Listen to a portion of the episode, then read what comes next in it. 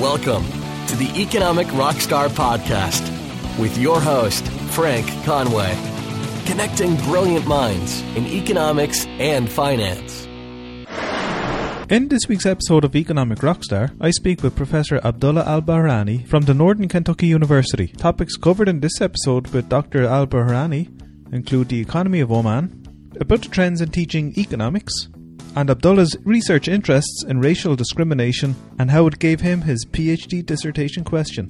Why not check out economicrockstar.com for the show notes to this episode and check out any of the previous episodes you've missed. Subscribe on iTunes and never miss an episode of Economic Rockstar. Well, I'm originally from Oman and I'm uh, passionate about the Omani economy and trying to help Oman develop. So anytime I could provide, uh, you know, any economic expertise, I'm always willing to do so. I tell my students on the first day that economics is everywhere. So I try to come in with one thing every day that is not necessarily a typical economics situation, but I tell them how I see the economics in it.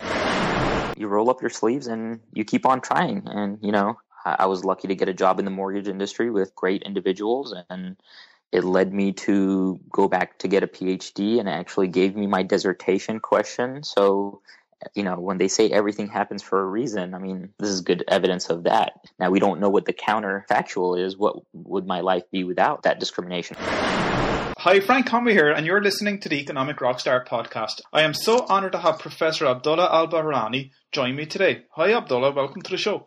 Hi, Frank. Thanks for having me on. Dr. Abdullah Al Bahrani is an assistant professor of economics at Northern Kentucky University, where he serves as the Principles of Economics Coordinator. Abdullah's research interests are in the fields of industrial organization and education of economics. Currently, his primary focus is on innovative approaches to teaching economics. In industrial organization, his research examines market structure and competition in the banking and real estate industries. Prior to joining academia, Dr. Al Bahrani worked in the mortgage industry from 2003 to 2006. He has also served as outside economic consultant to the Ministry of Education, Sultanate of Oman, and new business ventures entering Oman. Abdullah received his PhD in economics from the University of Kentucky in 2010, where he received an award for Best Economics Graduate Teaching Assistant. His master's degree in economic theory was awarded by American University in Washington, D.C., and he earned a Bachelor of Science in Business Economics from the University of Louisville. Abdullah, I'd love to actually talk about firstly how you got involved in economics because there was a transition there in 2006 where you left the mortgage industry and joined academia. Why was that the case? Was it due to the financial crisis? Well, uh, first of all, thanks for having me on here. I'm a big fan of the podcast. I think I started listening to your podcast. I, I think it was around the fifth episode or something around there. So thanks for producing these podcasts. Uh, but as far as my introduction to economics, really the switch happened when I was in college. So when I was at the University of Louisville as a undergrad, I was initially a chemical engineer major. And I was a chemical engineer major for three years. So my third year, I took a econ class and, and then ended up switching to economics. And I always knew I wanted to eventually get a PhD and teach economics. But after my master's and after being in school for at that time uh, or higher education for six years, I decided to take a little break. And the industry that was booming at that time was the housing industry. And like most people, I found a I found a job in the real estate market uh, in mortgage business. And at 2006, it started to slow down, and people in the industry start, started to see the the end, if you may. And I knew I wanted to get into a PhD program, and I just earlier that year had applied to several programs that were geographically close by to me and got acceptance to the University of Kentucky and took the summer of 2006 off to watch the World Cup and then started the my PhD program at the University of Kentucky. That is fantastic timing. A true economist, or maybe a natural economist, there, or maybe just lucky. That's that's what we'll go with. I, I, would like to say that uh, my economics helped me see what was coming, but uh, to be honest, it just moved way too quickly for us to. Uh, I mean, we saw it, but it was just uh, much quicker than when we expected would happen. So I just got lucky. You've acted as an economic consultant to the Ministry of Education in Oman. How was that link created? Well, I'm originally from Oman, and I'm uh, passionate about the Omani economy and trying to help Oman develop. So anytime I could provide, uh, you know, any economic expertise, I'm always willing to do so. My connection with the Minister of Education is my mother, who is the Director General of the National Center for Career Guidance.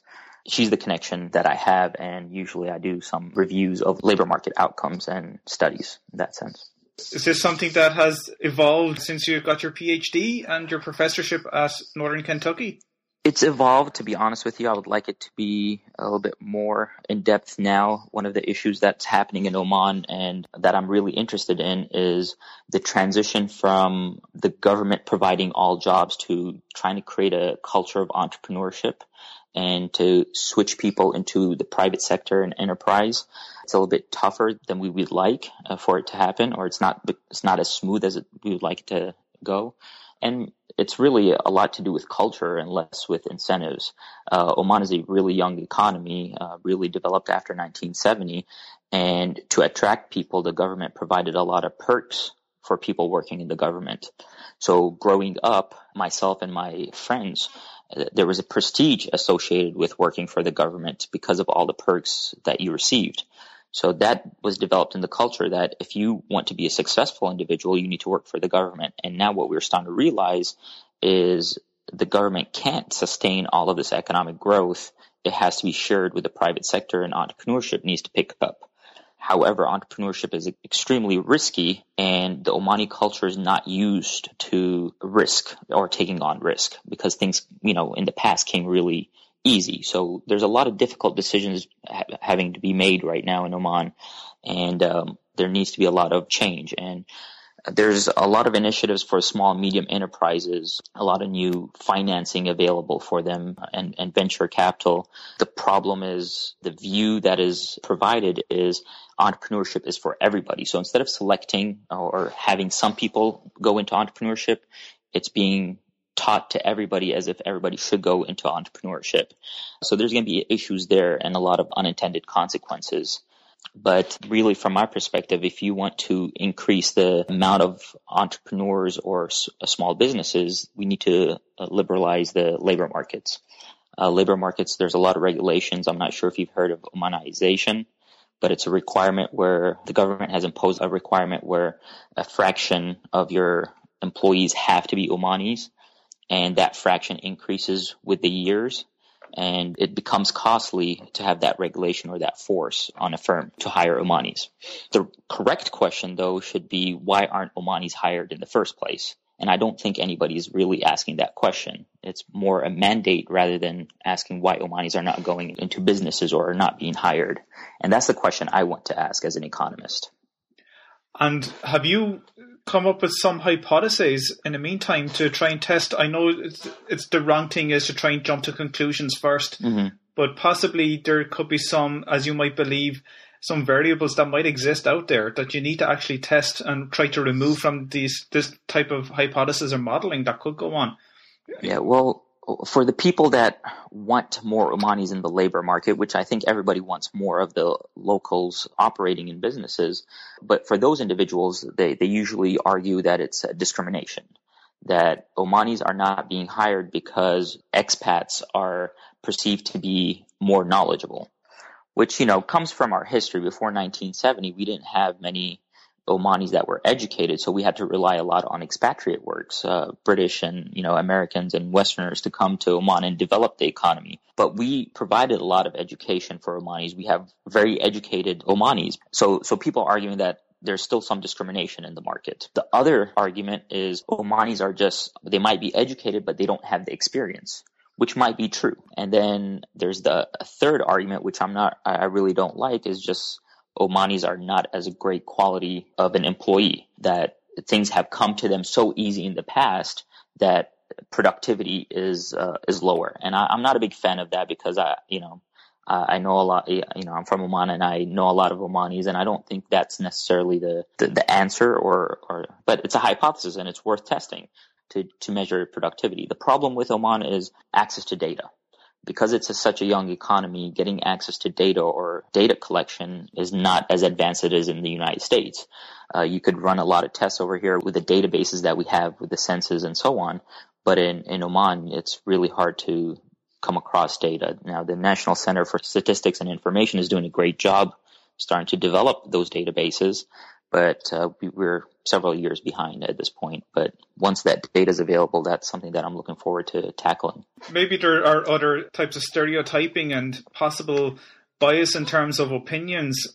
Mm-hmm. Um, would you think religion might be a factor in this, even though some businesses may dismiss that? When you start to talk about discrimination, you, you could say, you know, religious. You could we could talk about gender discrimination, but the discrimination that is here is between Omanis versus expatriates, and expatriates could also be of the same religion, but they're still being regarded higher uh, or more qualified, is the argument that's being made. So religion might be a discriminating factor, but given the people that are being hired in advance of Omanis, some of them are the same religion. So so it might be a good idea to do a test whereby you're going to have two types of people, as you mentioned, the expats and the Omanis, mm-hmm. and are of the same religion. So at least by looking at some factors, you can remove the possibility that religion is not a factor, that it's to do with perceptions on whether you are Omani or whether you are uh, American or US expat.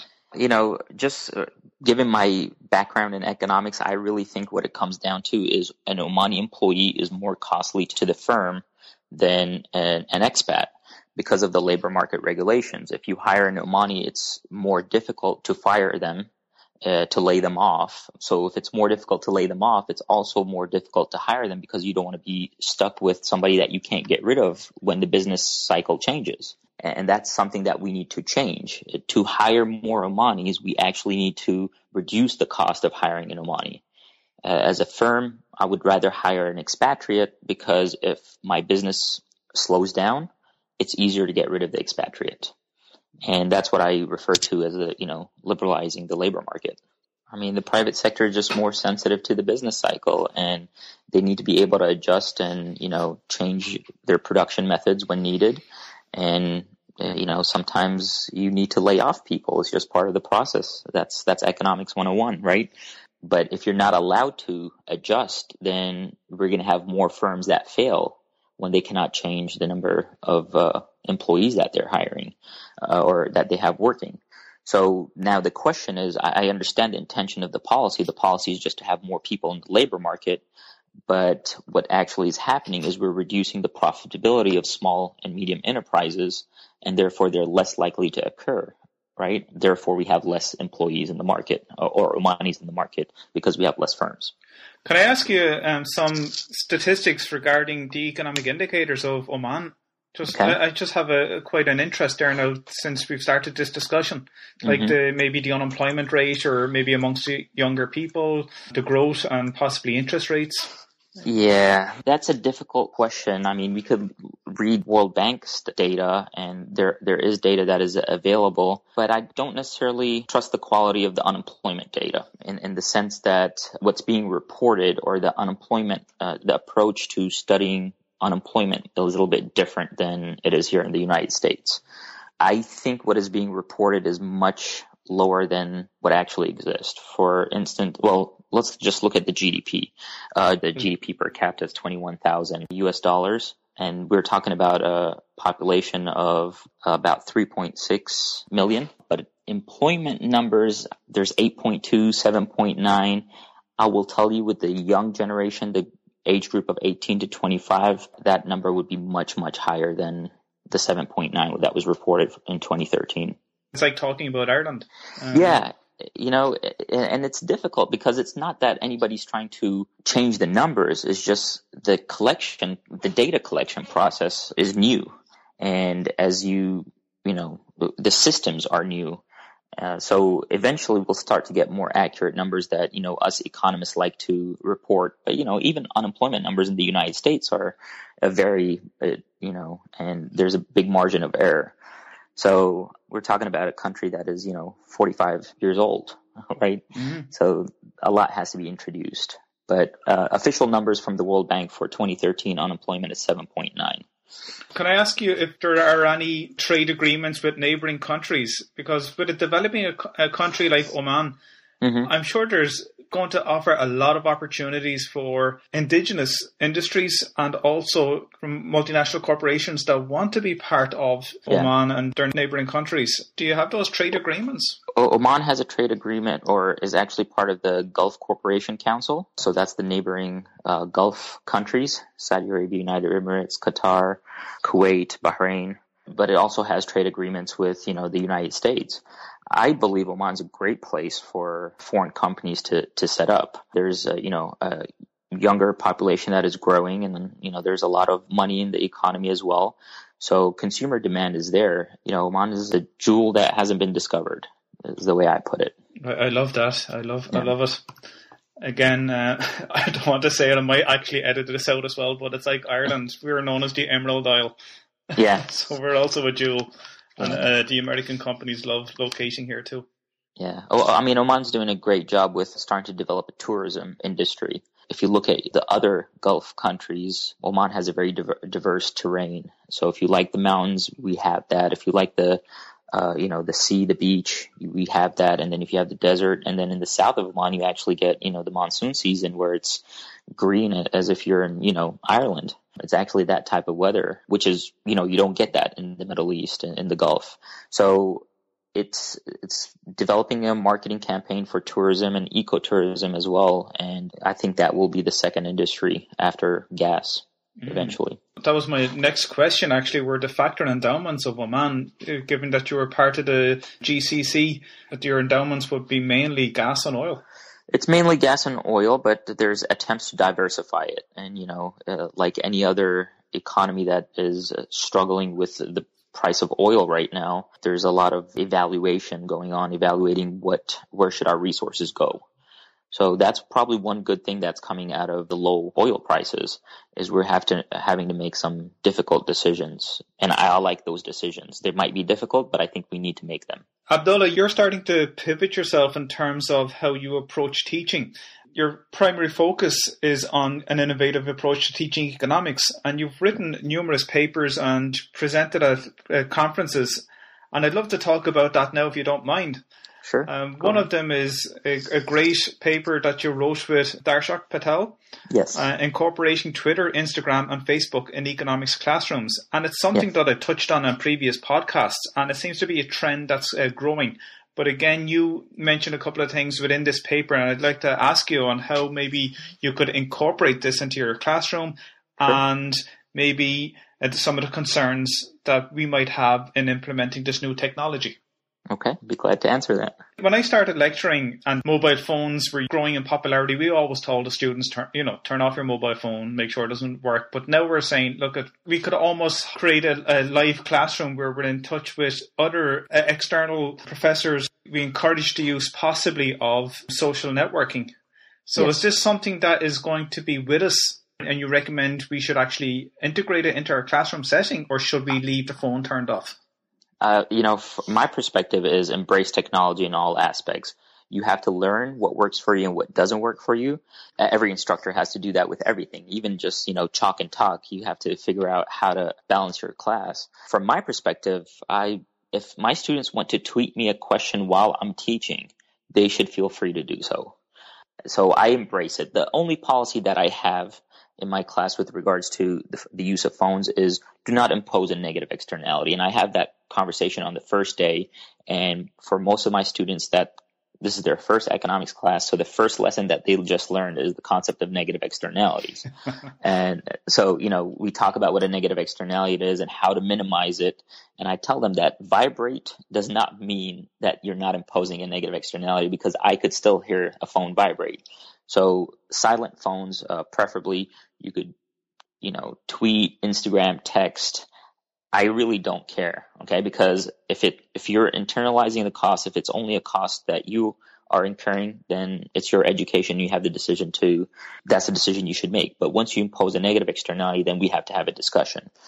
And just to make it a little bit fun, because this is the first day of class and, you know, students are nervous. Uh, usually on the first day of class, they're trying to figure out who the right professor is. They're trying to figure out how their life is going to be for the next 16 weeks. I also introduce another policy, uh, when it comes to cell phones, and that's if your cell phone actually rings and it's a phone call, I get to answer it. I get to talk to the person on the other line about whatever I want and uh, for however long I want.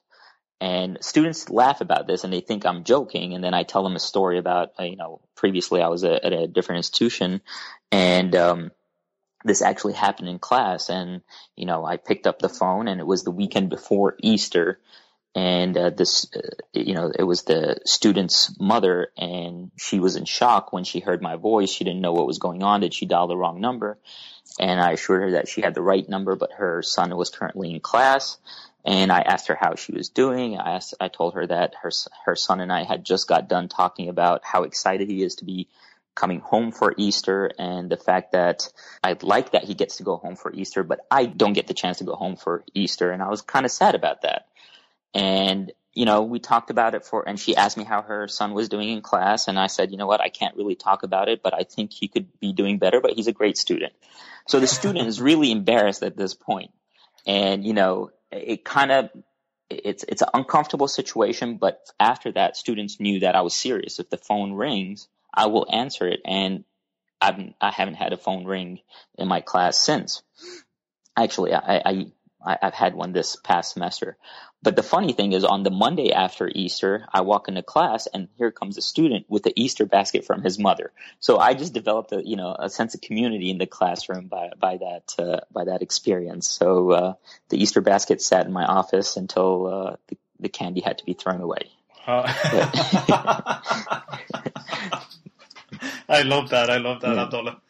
Excellent. But yeah, but, but my philosophy is embrace technology, and you know, I, have had, I've been given this talk around the country about the use of technology or uh, social media in the classroom, and a lot of the pushback is usually, well, I don't want to see what my students' social media looks like because some of it is not pretty. And my response is usually yes. Some some of it is not pretty because students haven't learned the right way to use social media. So if you're engaging them and they're seeing your social media production, uh, you're producing tweets or statuses, then they see how to do it right and correct. So you help them actually clean their social media footprint when they go out for jobs.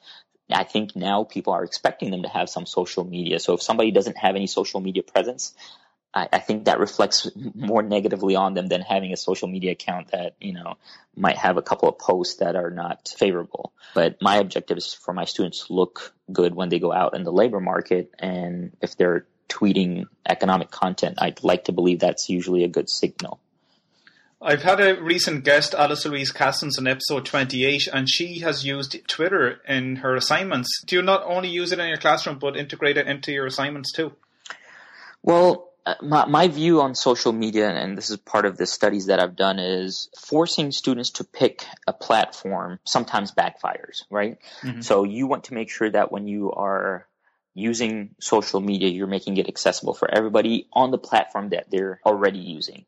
So I have a Twitter, I have a Facebook, and I have an Instagram. The Instagram I don't use much, but Twitter and Facebook uh, like pages I use often. And during the semester, I try to keep the content similar on the Twitter and Facebook like page. So usually what I do with my assignments is I'll have a live tweeting events, right? Mm-hmm. So tweet your questions or post your questions on the Facebook like page. And the idea is just to have students communicate with me, regardless of the platform, and, and to have their questions answered. So I don't necessarily give a specific assignment that you have to answer or approach on a specific platform, but I allow them to express their knowledge on any platform that they choose that we're connected on. You mentioned earlier about the chalk and talk approach to education and economics. That's kind of fading as such. And you wrote a paper called Using ESPN 30 for 30 to Teach Economics as an Alternative Pedagogical Approach to Teaching Economics.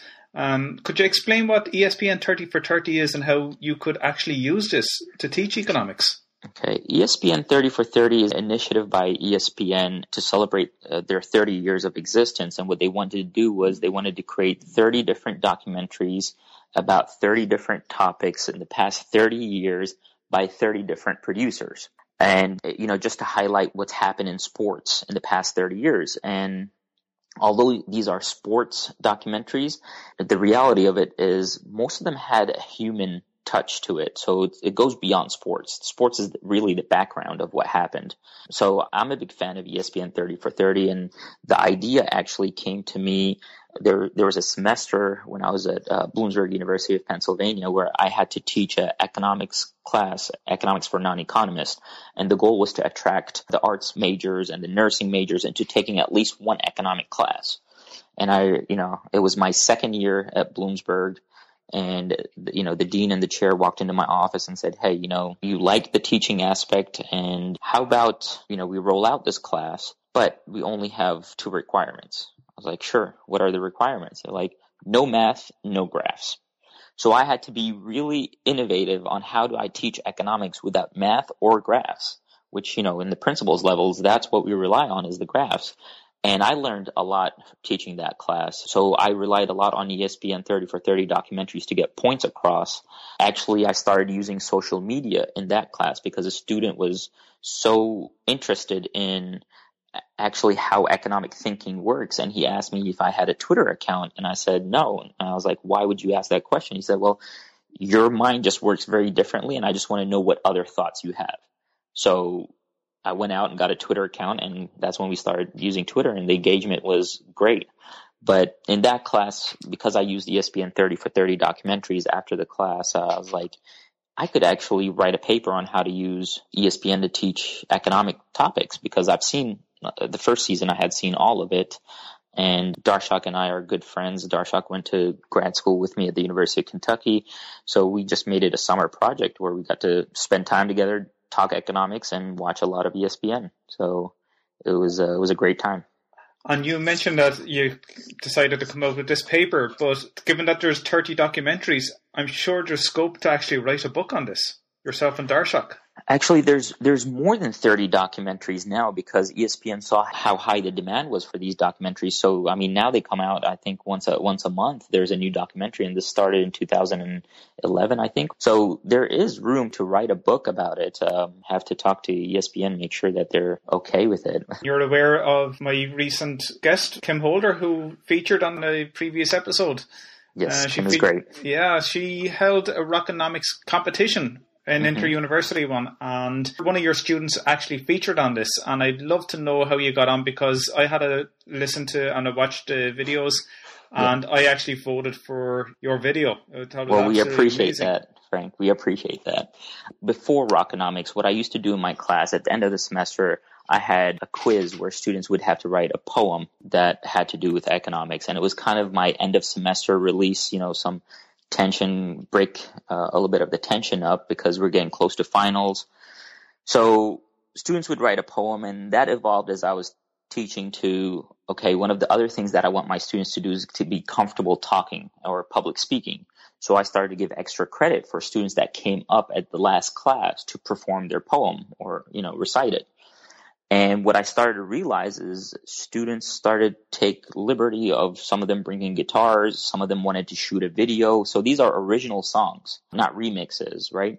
So they were eager to show their creativity. And what happened in 2011 is Kim and I actually connected through Twitter and she told me about this rockonomics assignment that she does and i said you know what this is a great way for me to formalize what i'm already doing so you know we started share resources and then the next cl- next semester, I roll, uh, and I still do currently roll it out as a extra credit assignment, but with you know the way you see it right now on rockonomics.com, where you take a popular song and remake it into economic content, shoot a video, and then last or two years ago, we started the national competition.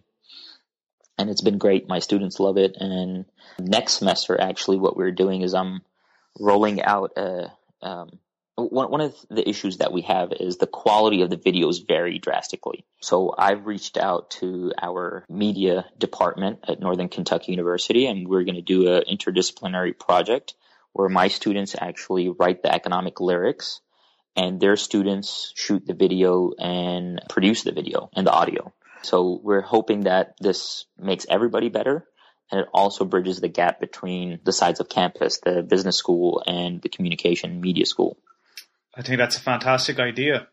I'm uh, excited about it. Cross collaboration, it's extremely important to look at the benefits of what's in house and have their students' creativity be encouraged, really.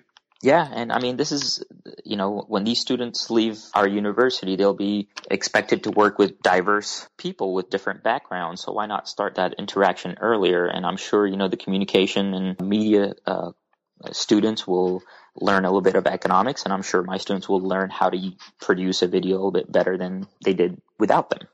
So it just benefits everybody. And, you know, I'm, I'm excited and hoping that the quality increases. And I also think it will reduce some of the tension on the students because they might know their economics, but they might not know how to shoot a video. And this will allow them to focus on their comparative advantage. Um, when I was doing a, my research for you, Abdullah, um, yes. I just kind of slightly went off and had a little ramble Okay. And I came across a, a, website. I'm sure you're familiar with it, and I, I didn't want to go into it, but I had this extra time. Rate my professor. Yes. There was amazing things being said about you. Not one negative thing, and there was a number of he's hot. This guy is hot. you know, take his class. He's hot. Um, so um, I'm sure if I asked some of those students who their main influencers were, and they'd actually say you. And I'd like to actually pose that question to you: Who would be your main influencers in terms of economics? First of all, I, I would be honored from. I mean, I'm honored by the comments that my students provide me, and you know, uh, that that's ultimately what I want to do is make a difference, and that's why I'm in teaching. But as far as my influencers, I mean, I've I've been lucky to have a lot of people that have molded me or ma- made a path or allowed me to go on the path that I'm on. I mean, my parents are big advocates of education and they instilled the value of education, actually the value of curiosity. Um, so if you, if you have a question, you could answer it, just figure out how to answer it. And uh, that was taught to me at a very early age. So always ask questions and try to figure it out. I have one younger brother, and the thing that I look up to him is, is his work ethic. Probably the hardest working person, most focused and self disciplined person that I know. So I kind of admire that about him. But as far as economics, the thing that I like or I appreciate is people that push the boundaries, that create new paths. Uh, to me, that's what growth is. So the work of uh, Gary Becker and how, you know, he started to look at things that not necessarily were economics at that time, but made them you know, put the economic spin on them. I love Freakonomics. I love Stephen Levitt's work and Dubner's work because it allowed us to look at the economic questions that are being asked. And some people will argue that some of those are not economics. I believe that they are economic questions, but also taught us or showed us how to communicate economics in a more general way and increase people's willingness to listen to economics. For me, that's, you know, that's what I took out of it is there's a way for you to present economics and allow people to appreciate it. My biggest mentors are Frank Scott, Chris Bollinger, and Gail Hoyt at the University of Kentucky because they taught me the economics and Gail Hoyt is a great teacher and she taught me how to be myself in the classroom. It's amazing so, to have these people around. I am lucky. Yeah, and what you mentioned there about Gary Becker and Steve Levitt and Dubner, their economics books, you're mm. effectively doing something quite similar. You know, you're looking at things that are not necessarily economics, but you're getting yourself absorbed in these sports or documentaries and you're picking out economic teams and you're gifting us with that. And you're allowing well, students to see what you actually see that they would not have seen at all. So something like what you're doing is you're standing on the shoulders of the guys who brought us Freakonomics too. Yes, well, yeah, I, I mean, we're, we're all lucky to have them provide us with that, and it's our obligation now to continue with that. And I tell my students on the first day that economics is everywhere. So I try to come in with one thing every day that is not necessarily a typical economics situation, but I tell them how I see the economics in it. And then I ask them to actually do the same thing. I, and I think you've talked to Kim Holder about this as uh, our econ selfie assignment where students are supposed to take a picture of economic content or economic concept that happens in their everyday life and tell me in the caption why this is something that reminded them of a concept that we talked about in class. So they become producers of knowledge. I'd love to ask if you have any research or project that's actually going on at the moment that you'd like to give us some insights into. Yeah, so there's two projects that I'm currently working on that are taking up most of my time as far as research wise. First one is this Twitter experiment with Darshak Patel and Brandon Sheridan. And because we are big advocates of using social media and we talk about how it creates a sense of community and we believe that it helps the students, we went out this past year and actually tried to test it in our classes. So we had a control and a treatment section, each of us and then, you know, we try to measure the students' knowledge of economics before using the TUCE and uh, their knowledge after using a post-TUCE exam. We're actually presenting it in uh, 27th of this month at the Conference on Teaching Economics, CTREE, uh, Conference on Teaching and research and economic education up in Minneapolis. Excellent. So that's that's one that's keeping me busy right now. And then the other one that I'm in the beginning phases, it has to do with my other interest, which is the mortgage and real estate markets. And I'm examining if there's a racial discrimination in the mortgage market, and specifically if if racial discrimination exists, do online markets help eliminate that discrimination, or they actually make it worse? Because uh, there's arguments for both sides of it. So that's what I'm keeping busy with right now. I know Roland Fryer has done a lot of work on this racial discrimination too.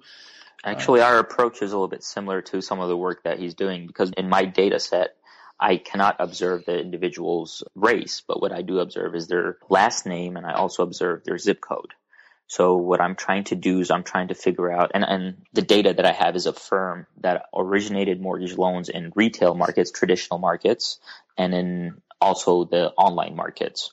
So in the traditional markets, the individual will be able to see the race of the applicant, whereas online you will not be able to see and you'll have to infer by last name or the zip code if, you, are familiar with the zip code. Mm-hmm. So just a standard mortgage pricing model and then including neighborhood or zip code racial composition and in another specification, the probability of the last name being a black last name, white last name, Hispanic or Asian, and then seeing if that picks up any of the any pricing differential. It shouldn't, but if it does, which way does it go? And you mentioned about labor markets in Oman. I've mm-hmm. come across recently papers in which there were high unemployment levels in America amongst black and Hispanics rather than whites and Asians. So yes. there is obviously we could almost say some degree of discrimination based on uh, a name. Yes. Um, I mean, there, there's a lot of studies and in, in Freakonomics, there's that chapter on does your name matter? And studies have shown that if you send in a, a, resume with a black name, that it's less likely to get phone calls and therefore less likely to get, you know, the probability of employment will diminish. So this is on the same lines of that research. And again, a, another article I came across, I think it might have been on Bloomberg, was a guy who was being interviewed. His name was Jose, and he mm-hmm. couldn't get a job, but he dropped the S from his name. Really? And, and because he was name was Joe, he got yeah. the job. I'll tell you. I mean, I you know it's uh, it's my experiences, but I was in the labor market after my master's. That was 2003, and you know we were still feeling you know the effects of September 11th in the in the labor market, and it was very difficult for me to find a job. So I was just going to uh, ask you, was this a personal thing? Yeah. No, I mean, and, and then you know I've I've also sold mortgages to uh, people in rural United States, and I've had uh, conversations where you know they told me to go back to India. So, you know, so there, there is some racial discrimination. Now, is it evident in the, in the data? Is it that drastic or could we pick it up statistically? That's the question that I'm asking. But I think from my experience, I'm comfortable saying that there is discrimination. I don't think you could ever get rid of it. Even with education, we're just by nature wired to evaluate risk and some of the risk is uh, the unknown and um, I think it's is going to exist. We would like to educate people and minimize it, but I don't think we could ever get rid of it. It's too yeah. costly to get rid of. Yes, um, I, I'm just wondering from a psychological point of view or emotionally, how did you deal with such a thing? Um, you know, you just you roll up your sleeves and you keep on trying. And you know, I, I was lucky to get a job in the mortgage industry with great individuals and it led me to go back to get a PhD and actually gave me my dissertation question. So, you know, when they say everything happens for a reason, I mean, this is good evidence of that. Now we don't know what the counterfactual is. What would my life be without that discrimination after September 11th? But I kind of like where we are right now. Fantastic. Do you mind if I ask you said your brother was an extremely hardworking person. Yes. Um, would he have experienced what you had experienced in terms of discrimination? And he might be showing this uh, through the strength of his hard work and dedication and commitments to what he's actually doing at the moment. Well, my, my brother's back in Oman. Actually, my entire family's back in Oman. And I, I think there's less discrimination towards him there. So I just think he's just wired in that sense. Yeah, um, okay. Very, very, very, very disciplined. You had a another paper I'd love to actually touch on briefly, if you don't mind. The paper "Competition in Online Markets: When Banks Compete, Do Consumers Really Win?" Yeah. It seems to suggest that a lot of these price comparison websites are good for the consumer, so that we can instantaneously see with lower search costs mm-hmm. what prices are available to us, and hence with an open market like that, companies may start competing with one another. Do you believe otherwise that you've twisted that around and looked at maybe it acting as an anti-competitive environment.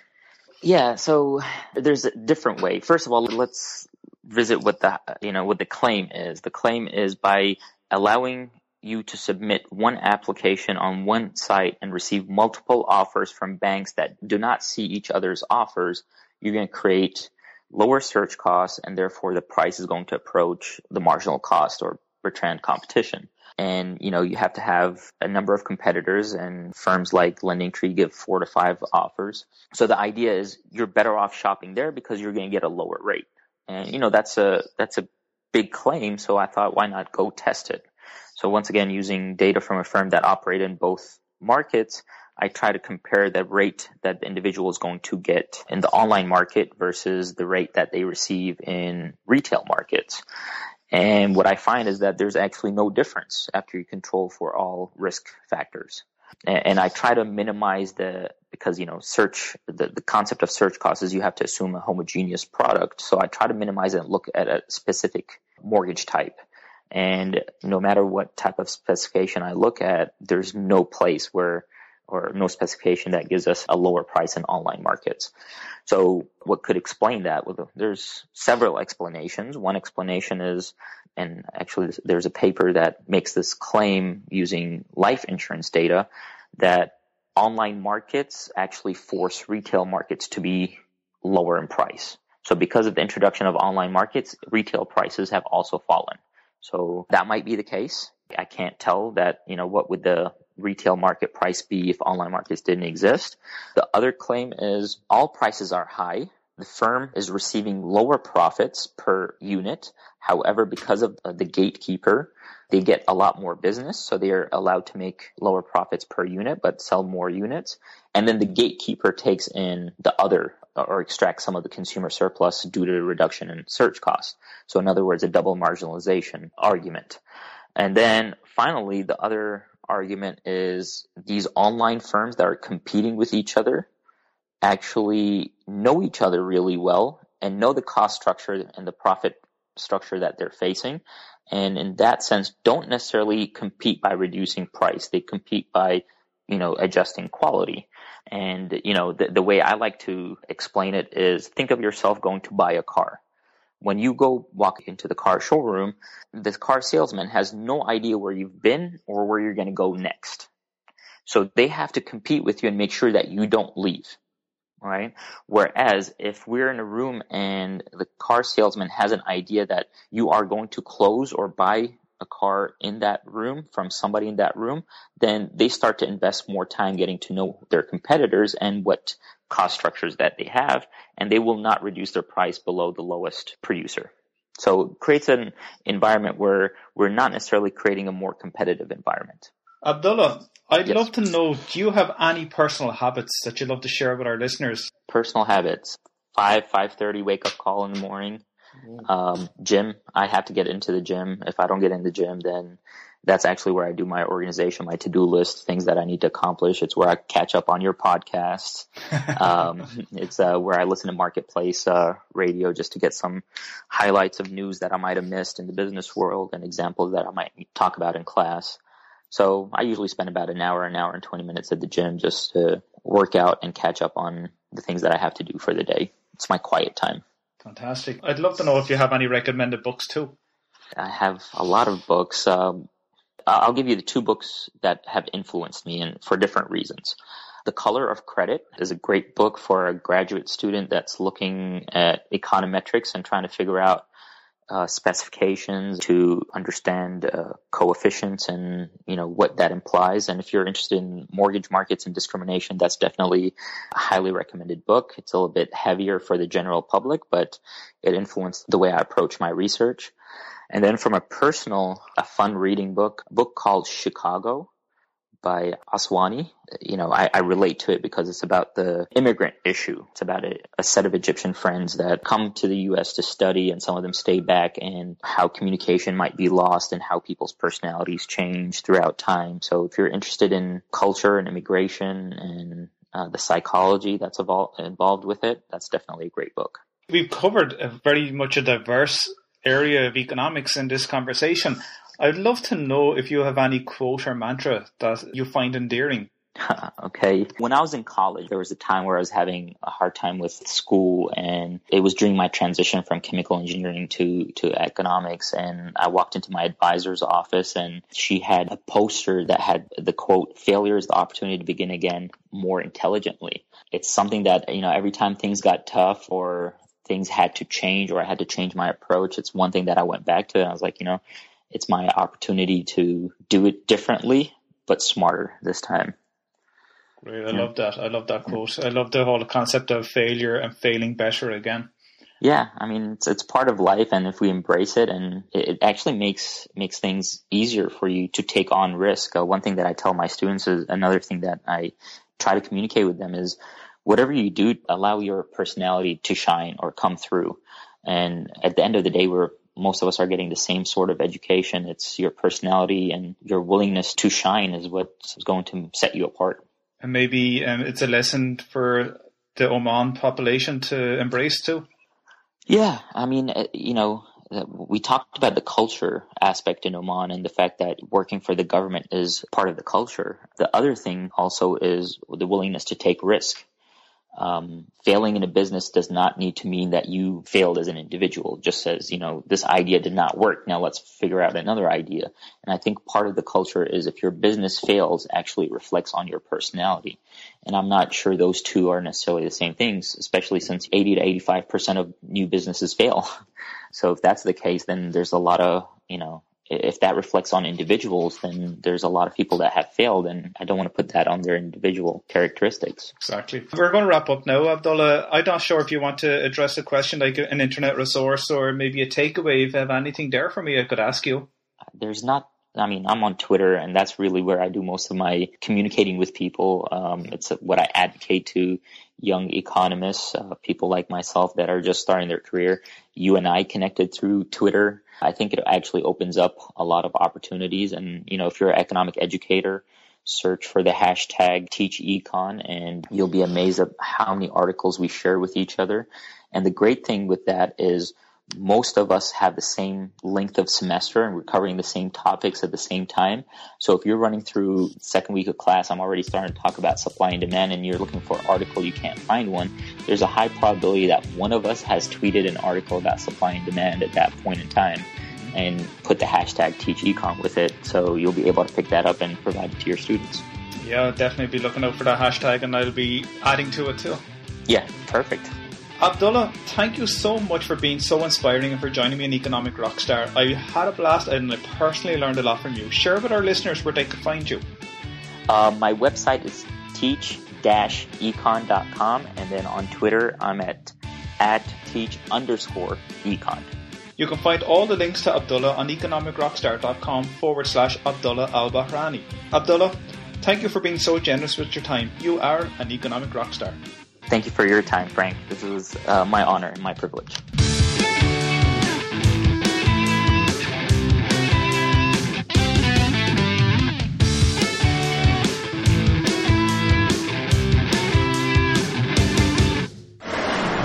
You know, Oman is a jewel that hasn't been discovered.